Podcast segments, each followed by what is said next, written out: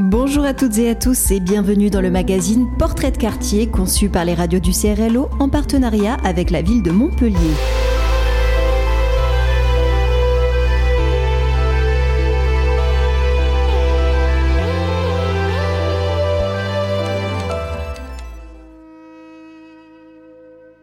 Le quartier Boutonnet est aujourd'hui l'un des quartiers bien connus et repérés de Montpellier. Sauf que, comme d'autres, il n'a pas toujours été un quartier montpelliérain. En effet, il n'y a pas si longtemps, à l'échelle de l'histoire, Boutonnet n'était qu'une banlieue, ou plutôt un faubourg de Montpellier. En témoigne le nom qu'a conservé l'un des principaux axes du quartier, la rue du faubourg Boutonnet. Il fut un temps, en effet, où Boutonnet et la ville de Montpellier étaient séparés par des murs et des fossés. Il fallait passer l'une des portes de la ville pour rejoindre ce faubourg bien moins construit qu'aujourd'hui. Si l'on pouvait et peut encore passer aujourd'hui sous la porte de la Blanquerie, dans le bas de la rue du même nom, devenue depuis rue de l'Université et la porte Vieille Porte, il était plus direct de passer par la porte de Boutonnet, qui s'est aussi appelée porte des Carmes de l'ancien nom de la rue du Cardinal de Cabrières, au bas de laquelle elle était située. En 1622, à l'époque où Montpellier était une cité protestante, et que malgré le célèbre édit de Nantes, qui ne sera révoqué que quelques années plus tard, les conflits entre les cités protestantes et la royauté catholique étaient vifs, le roi Louis XIII décida qu'il était temps de pacifier la région et de faire revenir la ville de Montpellier du côté de l'Église catholique. D'où le siège de la ville à l'automne 1622. C'est dans le faubourg Boutonnet notamment que s'installèrent les troupes commandées par le duc de Montmorency, amiral de France et chevalier du Saint-Esprit, ainsi que gouverneur du Languedoc. Les destructions qui accompagneront ce conflit marqueront pour de longues années le quartier, nous allons y revenir. Pour l'instant, commençons à nous aventurer dans les rues du quartier.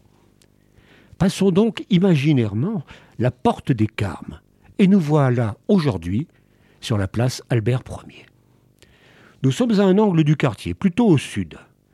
Pour atteindre ses limites nord, vous pouvez prendre la ligne 1 du tram direction Mosson et descendre à l'arrêt Boutonnet. Poursuivez à pied sur l'avenue du professeur Grasset jusqu'à atteindre la rue Henri Dunant. Vous avez atteint la frontière nord du quartier Boutonnet. Pour en faire le tour, obliquez à droite ou à gauche selon votre fantaisie. Pour remonter le temps, nous prendrons à gauche, pour aller, comme on dit, dans le sens anti-horaire. Nous mettons le cap sur le sud-ouest qui nous fait suivre l'avenue Frédéric Sabatier d'Espérant, puis la voie domitienne. Arrivés à l'avenue du Père Soulas, nous modifions notre cap et partons sud-sud-est pour rattraper l'avenue d'Assas. Avant d'arriver aux arceaux, nous remontons vers le nord-est pour passer derrière le jardin des plantes, via les rues Doria, Gerhard et Bonnard. De là, la rue du professeur Broussonnet nous permet de retrouver le fantôme de la porte boutonnée. Nous zigzagerons dans un réseau de petites rues coupant celle du faubourg Boutonnet ainsi que la rue La Canale, et voilà la rue du 81e d'infanterie rejointe. Nous la remontons vers le nord, un petit droite-gauche dans la rue Nazareth pour rejoindre la rue du Pioche de Boutonnet, et nous maintenons le cap au nord jusqu'à atteindre l'avenue de la Justice de Castelnau. Il ne reste plus qu'à suivre en prenant à gauche, à l'ouest, pour rejoindre la rue Henri Dunant, non loin de l'arrêt Saint-Éloi de la ligne 1. Mais nous sortons de Boutonnet si nous prenons le tram à cet arrêt, quelle que soit la direction choisie. Notre promenade nous a fait tourner autour d'un quartier qui couvre un peu plus d'un kilomètre carré et demi, précisément 1,66 kilomètres carrés, nous dit-on. On y trouve bien des lieux où l'on éduque ou rééduque, où l'on accueille et soigne, où l'on fait du sport, où l'on apprend à éduquer, où l'on s'en cultive, stades, écoles normales, conservatoires, institutions sociales et médico-sociales, cités universitaires, théâtres, et aussi de la verdure. Peut-être, sans être montpelliérain ou même héroltais, y êtes-vous allé pour passer des épreuves d'examen rue Saint-Vincent-de-Paul, dans les locaux du rectorat? Peut-être aussi, lors de vos études, avez-vous logé dans la cité universitaire Boutonnet? Saviez-vous que celle-ci est construite sur le site où se serait dressé le premier château des seigneurs du lieu?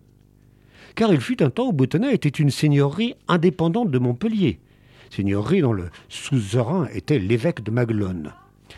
On trouve des traces des seigneurs de Boutonnet dès la fin du XIIe siècle et il reste aujourd'hui quelques discrets vestiges d'un deuxième château, à proximité de l'école et du parc Saint-Odile. Le quartier ne tient pas son nom de ses seigneurs, et on le relie plutôt à l'occitan où bouton désignait une borne.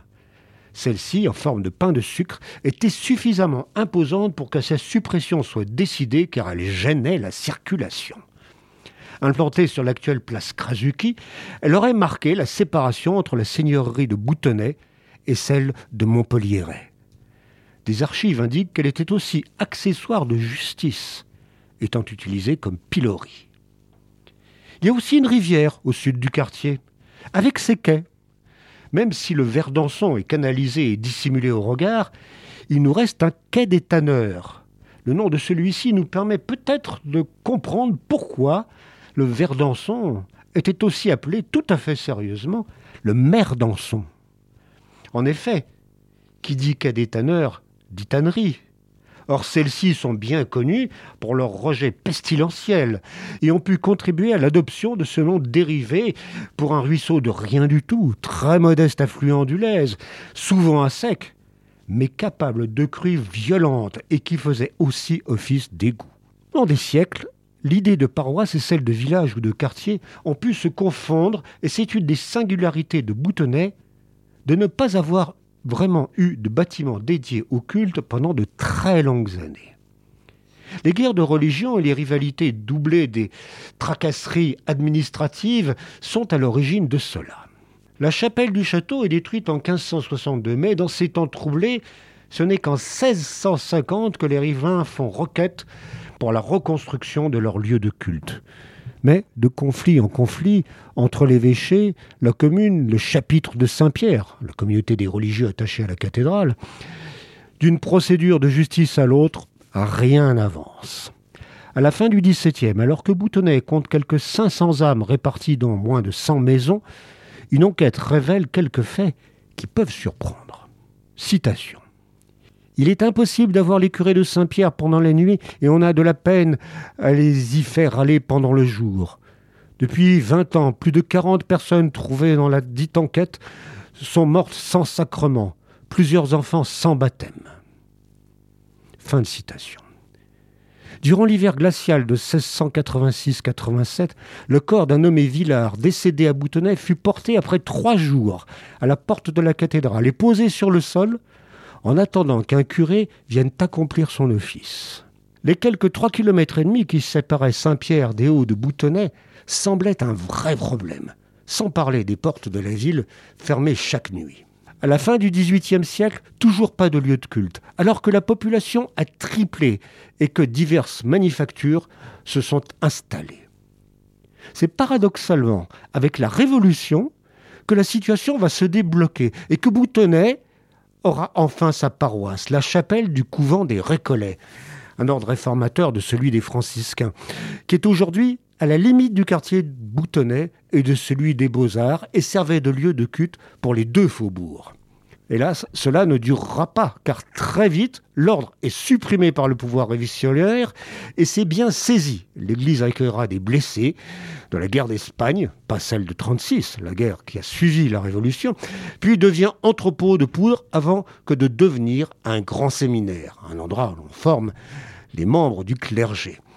Cette proximité entre les deux quartiers, l'un accueillait les tanneries, l'autre les abattoirs, est aussi celle où est installé le théâtre Tabar, qui portait il y a peu le nom de la rue où ouvre ses portes la rue de la Canale.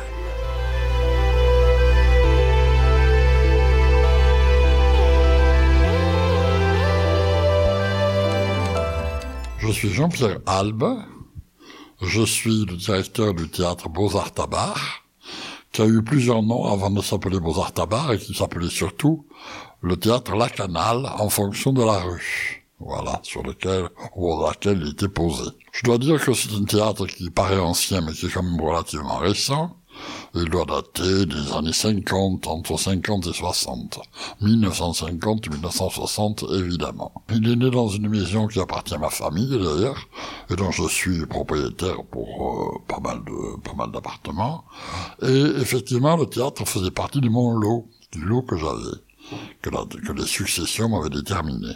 Et ce n'était pas un théâtre au départ, c'était tout simplement une suite de commerce une suite de commerces qui ont été remaniés.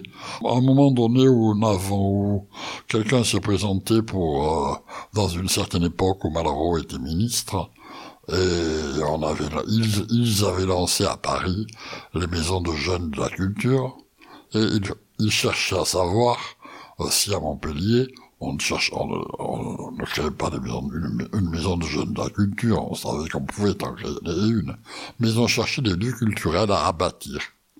Et ce lieu a certainement plu au niveau, je dirais, préfectoral, ministériel, de la mairie, etc., etc. Et un dénommé euh, Monsieur Croc, a été l'initiateur, disons, de cette aventure qui a été la naissance du théâtre Beaux-Arts Tabar. Croc a tout réaménagé, c'était un, homme de théâtre, c'était un homme de terrain, il faisait partie de l'équipe de Villard à l'époque, et c'est la raison pour laquelle, effectivement, euh, le théâtre a été fondé en fonction de l'esprit nouveau qui venait de naître sur le plan de la culture. Ce théâtre a été aménagé euh, totalement en théâtre, alors qu'a priori rien ne disposait à devenir un théâtre. Il était composé de deux parties, euh, un étage et un rez-de-chaussée. Le rez-de-chaussée a servi de lieu scénique et de, comment de foyer, et l'étage a servi pour les loges et pour les gradins. Voilà. Ce, il a été très bien aménagé. C'est un théâtre qui est, pour les gens qui viennent y jouer régulièrement, car on vient régulièrement jouer dans ce théâtre, tous les week-ends en particulier, chaque fois des troupes professionnels ou amateurs viennent jouer. Euh, c'est cette raison pour laquelle effectivement il est particulièrement bon, euh, particulièrement couru.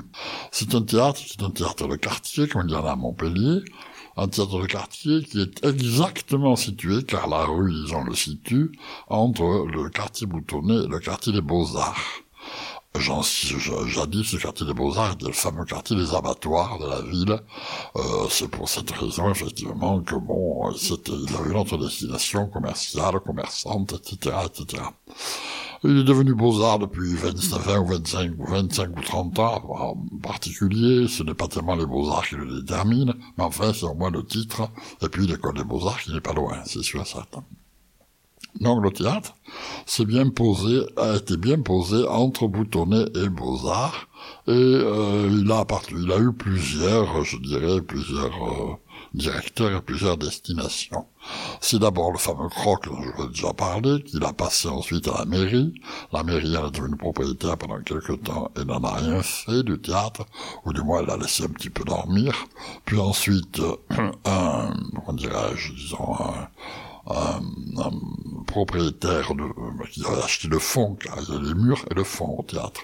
Le propriétaire qui a acheté le fond, c'est un dénommé Marc Chawat, qui l'a gardé pendant une bonne quinzaine d'années, peut-être même davantage, et qui en a fait un petit peu le lieu qu'il est aujourd'hui, c'est-à-dire un, lieu de réceptivité de diverses pièces de théâtre, assez, je dirais, de pièces qui sont euh, euh, qui sont un peu un petit peu l'amalgame de sérieux, de comédie, de littéraire, de poésie, etc. C'est-à-dire au fond le syncrétisme de tout ce que le théâtre peut aimer, c'est-à-dire effectivement le mélange de, un, mélange, une mixité de tous les arts théâtraux, tout ce qui peut composer les arts théâtraux. Depuis quelque temps, depuis que je suis là, eh bien, ayant essayé de continuer, ayant continué ce que Chawat faisait, le théâtre a gardé cette espèce de côté multiplicité, multiforme des genres, qui était son, qui était son apanage. Depuis, euh, depuis les années 50 jusqu'à aujourd'hui, jamais ce théâtre-là n'a perdu de son activité aussi petite ou aussi grande soit-elle, comme vous le voudrez, et qu'il est malgré tout posé dans le, comment dirais-je, dans le, paysage montpelliérain en tant que fonction théâtrale. Voilà.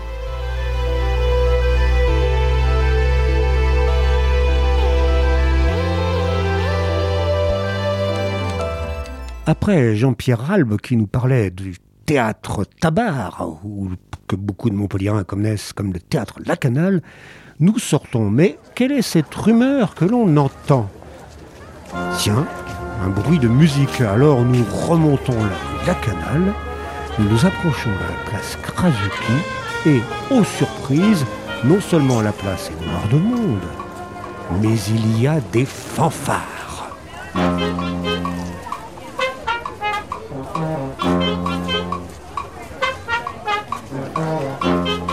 Festival des fanfares il est porté au départ par euh, quatre associations en fait. Agnès Georges, co-organisatrice du Festival des fanfares. Euh, deux, deux fanfares qui sont bah, historiquement un petit peu du quartier. Donc c'est la fanfare Les Cadors et la fanfare Chiche, plus deux associations de quartier qui sont euh, l'association de quartier des Beaux-Arts et l'association de Boutonnet qui s'appelle l'association Bout en Train.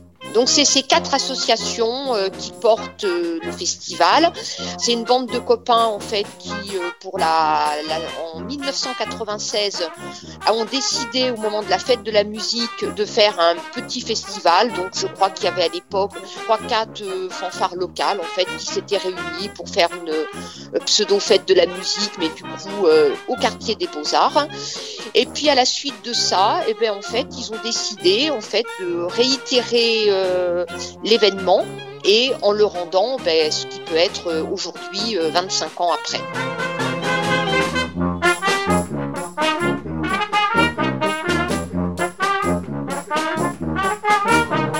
En fait, ce qui s'est passé, c'est que, parce que faut savoir que dans le quartier Boutonnet, ben, bon, maintenant on a la place Krasuki, mais historiquement, il n'y avait pas vraiment de grande place pour pouvoir se réunir.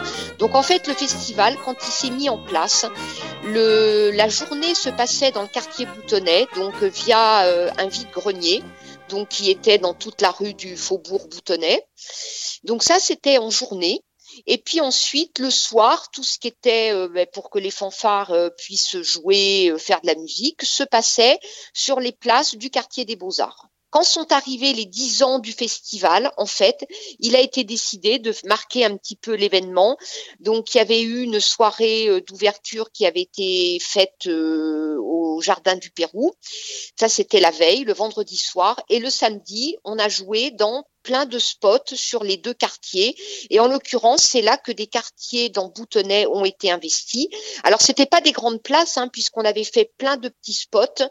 Il y avait entre autres, euh, bon, qui maintenant est habité, mais il y avait un gymnase qui est en haut de Boutonnet, euh, à la Croix. Il y avait un gymnase à l'époque ici, pas très loin de la Cité U. Donc ça, c'était un lieu de jouage. Il y avait une scène qui avait été installée dans le parc euh, Marie Kézergue. Voilà, on avait commencé à commencer à éclater un petit peu euh, le festival. Donc là, il y avait toujours le vide-grenier, donc plus ces scènes. Et puis au fil des années, eh ben, on a commencé à dispatcher. C'était aussi une manière de dispatcher un petit peu le monde parce que comme le festival devenait de plus en plus conséquent dans la soirée du samedi soir, il devenait un petit peu impératif de faire plusieurs spots pour pouvoir un petit peu disperser euh, le monde dans le quartier. Et c'est à ce moment-là, donc ça peut dire à peu près il y a une quinzaine d'années, qu'il y a eu des lieux de jouage en fait au niveau du quartier Boutonnet. Le festival, il est porté à peu près au niveau de l'organisation, on est à peu près une quinzaine à l'organisation. Alors cette organisation, elle est portée par des musiciens et elle est portée par des habitants qui appartiennent aux associations de quartier, Beaux-Arts et Boutonnet. Et ensuite, on fait appel à peu près à 150 bénévoles essentiellement des gens du quartier. Donc, euh, soit c'est de bouche à oreille, soit c'est des copains, soit c'est des gens des associations. Et ces gens-là sont réquisitionnés la semaine qui précède le festival et le week-end du festival. Alors, ce qui a été important pour Boutonnet, c'est que quand il y a eu la place Krasuki, ça a permis que le samedi soir, soit vraiment un lieu super important pour le quartier. C'est vrai que ça a pris une autre ampleur parce que là, c'est devenu vraiment aussi une scène où du coup, le soir, il y avait de la musique au même titre qu'au quartier des Beaux-Arts, quoi. Voilà. Dans les moments où il y a le plus de monde, on est facile à 10 000 et on estime qu'il y a à peu près 20 euh, 000 personnes qui vont passer euh, dans la soirée au festival. Il faut savoir que la mairie soutient vraiment cet événement. On a, euh, voilà, bon, nous on fait beaucoup de boulot en amont. Euh, voilà, mais il faut quand même savoir que la mairie, via ben, le fait qu'ils nous mettent la police municipale euh, à disposition, qu'ils nous prêtent euh, des tables, des chaises pour faire des repas, pour faire, on a, on a une VIP en fait qui est installée à l'école Condorcet, donc c'est un quartier donc ben, en l'occurrence comme son nom qui est privé, où tous les musiciens viennent manger pendant tout le week-end, quoi, plus les bénévoles. Voilà, donc euh, c'est un lieu qui est fermé. Donc pareil, typiquement, ça aussi, c'est la mairie qui nous met à disposition l'école. On récupère l'école le vendredi soir jusqu'au dimanche. Donc c'est vrai qu'ils ont, d'une certaine manière, via ben, ce genre d'action, ils, nous aident vraiment dans voilà. Même si c'est nous qui œuvrons beaucoup en amont, euh, voilà, on a quand même un soutien euh, de leur part euh, qui est vraiment important. Et effectivement, je pense qu'ils apprécient l'action du festival pour ce que ça représente dans le quartier, parce que ça reste un événement qui, je pense, pour tous les habitants, quand vous demandez, quand vous parlez du festival, je pense que tout le monde connaît le festival de fanfare dans le quartier boutonnais, quoi. Voilà on a et les, et les, et les, gens adhèrent vraiment parce que quand on parle ben, effectivement de la position des habitants, eh ben c'est un événement où euh, bon il y a des décorations qui sont installées dans les rues, mais les habitants euh, mettent à disposition euh, les balcons, des gens qu'on est qu'on pourrait enfin qu'on pourrait pas estimer, ben en fait on s'aperçoit qu'on peut accéder au balcon pour mettre des décos, on peut mettre des scènes sous les fenêtres. oui, franchement c'est je trouve que c'est une super belle fête parce que je pense qu'il fédère énormément de monde.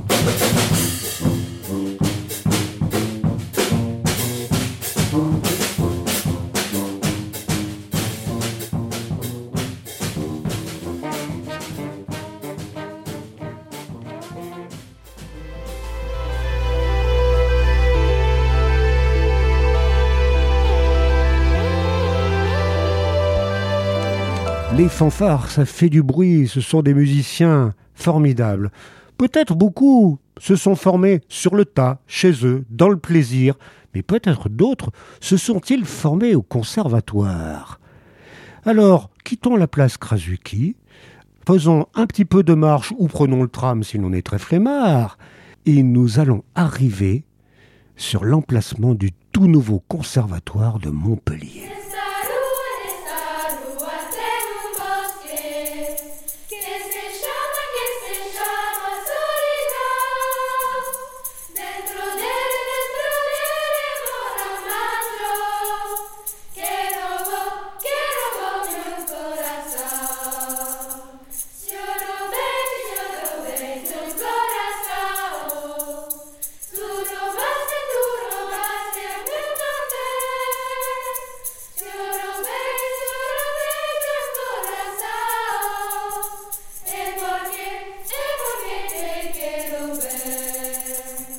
Patrick Pouget, directeur du Conservatoire de Montpellier, qui depuis euh, octobre 2021, donc depuis euh, deux mois, s'appelle la Cité des Arts. Nous sommes implantés dans le quartier Boutonnet, pareil depuis cette date-là, et nous euh, arrivons du centre historique de Montpellier.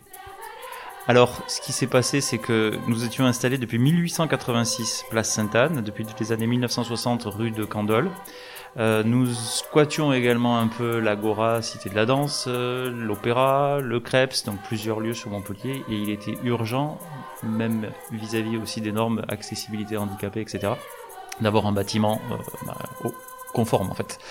Et du coup, il y a eu cette opportunité il y a quelques années, le programme a été lancé, l'architecte retenu et finalement est sorti du sol cette cité des arts qui permet aujourd'hui d'avoir un enseignement de qualité en phase avec également le projet d'établissement du conservatoire qui était un projet depuis mon arrivée beaucoup tourné vers l'extérieur, très ouvert, mais dont les euh, limites étaient atteintes par euh, les bâtiments euh, qui nous contraignaient.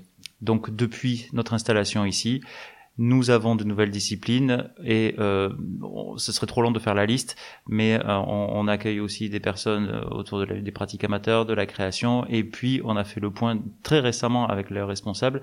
Nous avons une offre toute nouvelle à destination des personnes en situation de handicap, et euh, nous avons vu, donc comme je l'ai dit tout à l'heure très récemment, que nous accueillons dès là 53 personnes, donc c'est un succès colossal par rapport à une offre qui n'existait pas il y a quelques mois. Le choix de la maternité Grasset, euh, c'est une espèce d'arlésienne en fait ici sur Montpellier hein, depuis que le commissariat l'avait aussi squatté hein, pendant quelques années.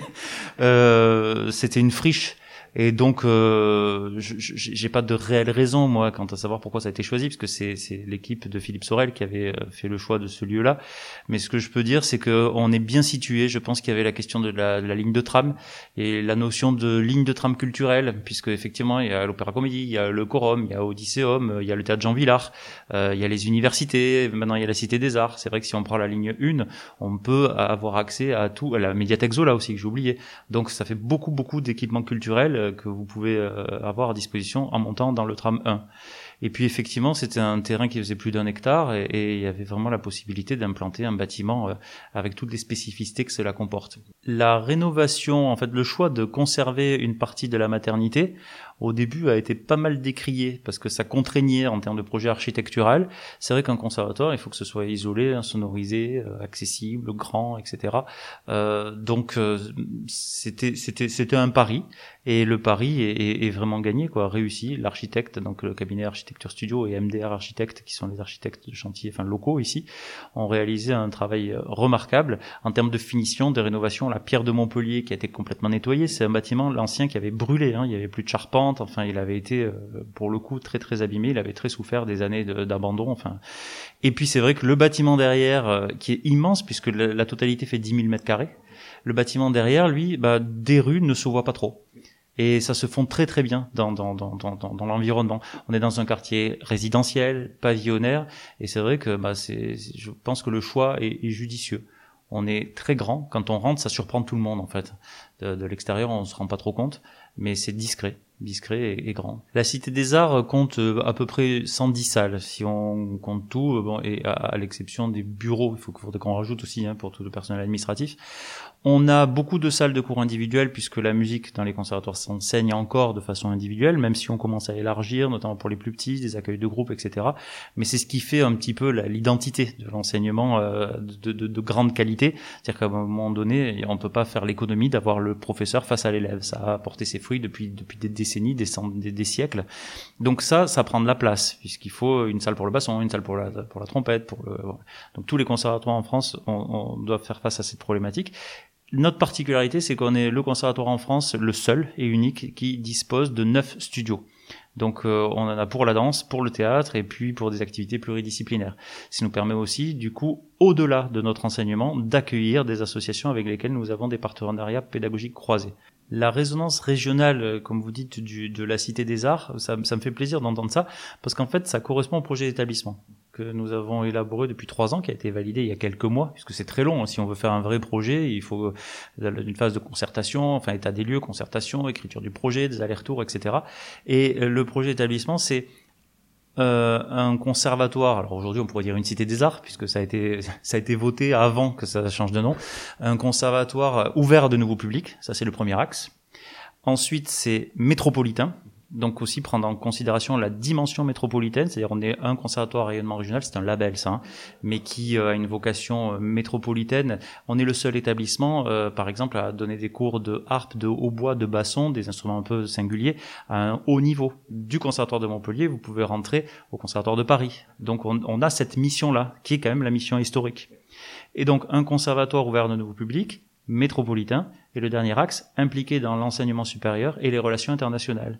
Donc en fait, on est un établissement qui, qui fait, l'image que je prends aussi souvent, qui fait un grand écart entre l'accueil des petits en éveil. On en a aujourd'hui, on est mercredi, l'accueil des petits en éveil qui vont avoir 5 ans, qui viennent avec le papa, la maman, pour euh, voilà, et qui sont du quartier ou de Montpellier, etc. Jusqu'à des élèves qui sont en master aujourd'hui de musicien-interprète, euh, puisque donc on conventionne avec Paul Valéry pour ces enseignements-là. Et on a des étudiants on parlait de rayonnement régional, mais qui viennent de la France entière et depuis 2-3 euh, ans du monde entier. Alors, pas tous, hein. Euh, sur les 1750 élèves, on en a peut-être de, de, l'étranger une quinzaine, mais ce qui est déjà énorme par rapport à ce qu'il y avait précédemment. Donc ça accompagne un petit peu le, développement démographique du territoire montpelliérain, et je pense que enfin on dispose d'un outil, en tout cas au niveau du bâtiment, qui est en phase avec euh, avec les ambitions de la métropole. Concernant la politique euh, culturelle de l'intercommunalité, donc depuis des années, il y a eu beaucoup beaucoup de choses, de choix qui ont été faits. Développer le réseau des médiathèques, qui est parmi les, plus réputés d'Europe. Hein. Euh, il y a eu ensuite euh, le, à un autre niveau quand même les maisons pour tous aussi, qui ont bénéficié de beaucoup beaucoup d'attention ces dernières années. Le musée Fabre, enfin on pourrait les citer tous les équipements. Évidemment le quorum, par Berlioz, une salle magnifique, gigantesque, euh, voilà. C'était vraiment un pari sur l'avenir que de faire tout ça. Et le conservatoire, effectivement, le, rôle qu'on lui qu'on lui donnait, c'était euh, bah, uniquement sa mission historique. Et le bâtiment que l'on avait était pas forcément très bien adapté parce qu'on pouvait pas faire du théâtre, on pouvait pas faire correctement de la danse, les instruments euh, se, se, se, se gênaient les uns les autres, mais grosso modo on y arrivait. Voilà. Euh, pour franchir une étape il fallait impérativement déménager. Voilà. Donc effectivement, il s'agit d'un écrin aujourd'hui dans lequel chacun a sa place et voilà. Bon, on est encore dans une phase d'approche. Hein, je veux dire, on n'a pas atterri euh, dans notre établissement. Euh, je parle avec les profs des problèmes de chauffage, des problèmes de, menuiserie, des problèmes. Enfin, c'est normal. Je veux dire, vous vous aménagez dans une maison qui fait, on va dire, 100 mètres carrés. Vous mettez 6 mois pour, dans le meilleur des cas, pour les finitions. Ici, on est à 10 000 mètres carrés. Donc euh, forcément, il reste encore des choses à régler. Mais en tout cas, pour, pour ça, il y a ce confort-là. Et ensuite, effectivement, on peut développer plein d'autres choses et surtout répondre à, à, aux attentes de tout le monde. Alors après, et ça c'est ce qui est positif, c'est que le projet d'établissement donc a été validé au mois de juin par le Conseil de métropole à l'unanimité et qu'il est prévu que on ait les moyens humains et financiers d'accompagner notre installation et notre projet. Parce que sinon, ce serait une coquille vide. Et on a eu des premières confirmations dès le mois de septembre dans certains secteurs d'activité, notamment l'éducation artistique et culturelle, où là, on a demandé quelques moyens supplémentaires et, on les a eus. Et ce sont des moyens qui, l'idée, euh, c'est que ces moyens profitent à, un maximum de monde et que effectivement la Cité des Arts soit, c'est pas des paroles en l'air, hein, soit la plus ouverte possible. Et d'ailleurs, euh, sur un plan très concret, il suffit de voir nos amplitudes d'ouverture pour se rendre compte à quel point on est réellement ouvert. C'est pas juste, euh, on est ouvert de 8h30 à 22h le lundi, le jeudi, le vendredi, de 8h30 à 23h le mardi, le mercredi. On est ouvert de 8h30 à 20h le samedi et de 13h30 à 18h le dimanche. Donc un bâtiment qui est ouvert 7 jours sur 7, euh, qui programme euh, énormément de manifestations dans son auditorium, qui permet aux étudiants étrangers, aux étudiants qui sont pas sur Montpellier ou qui habitent dans des locaux où c'est compliqué de répéter, de venir répéter tous les jours. Donc oui, effectivement, euh, voilà. Puis on veut que, que, tout le monde en profite. Donc on invite aussi nos partenaires, les autres écoles à, se produire chez nous. Voilà, il y a des choses comme ça qui se mettent en place. Euh, je pense que on a plusieurs années, voire plusieurs décennies dans ce bâtiment de, de façon très, très positive et optimiste. Quoi.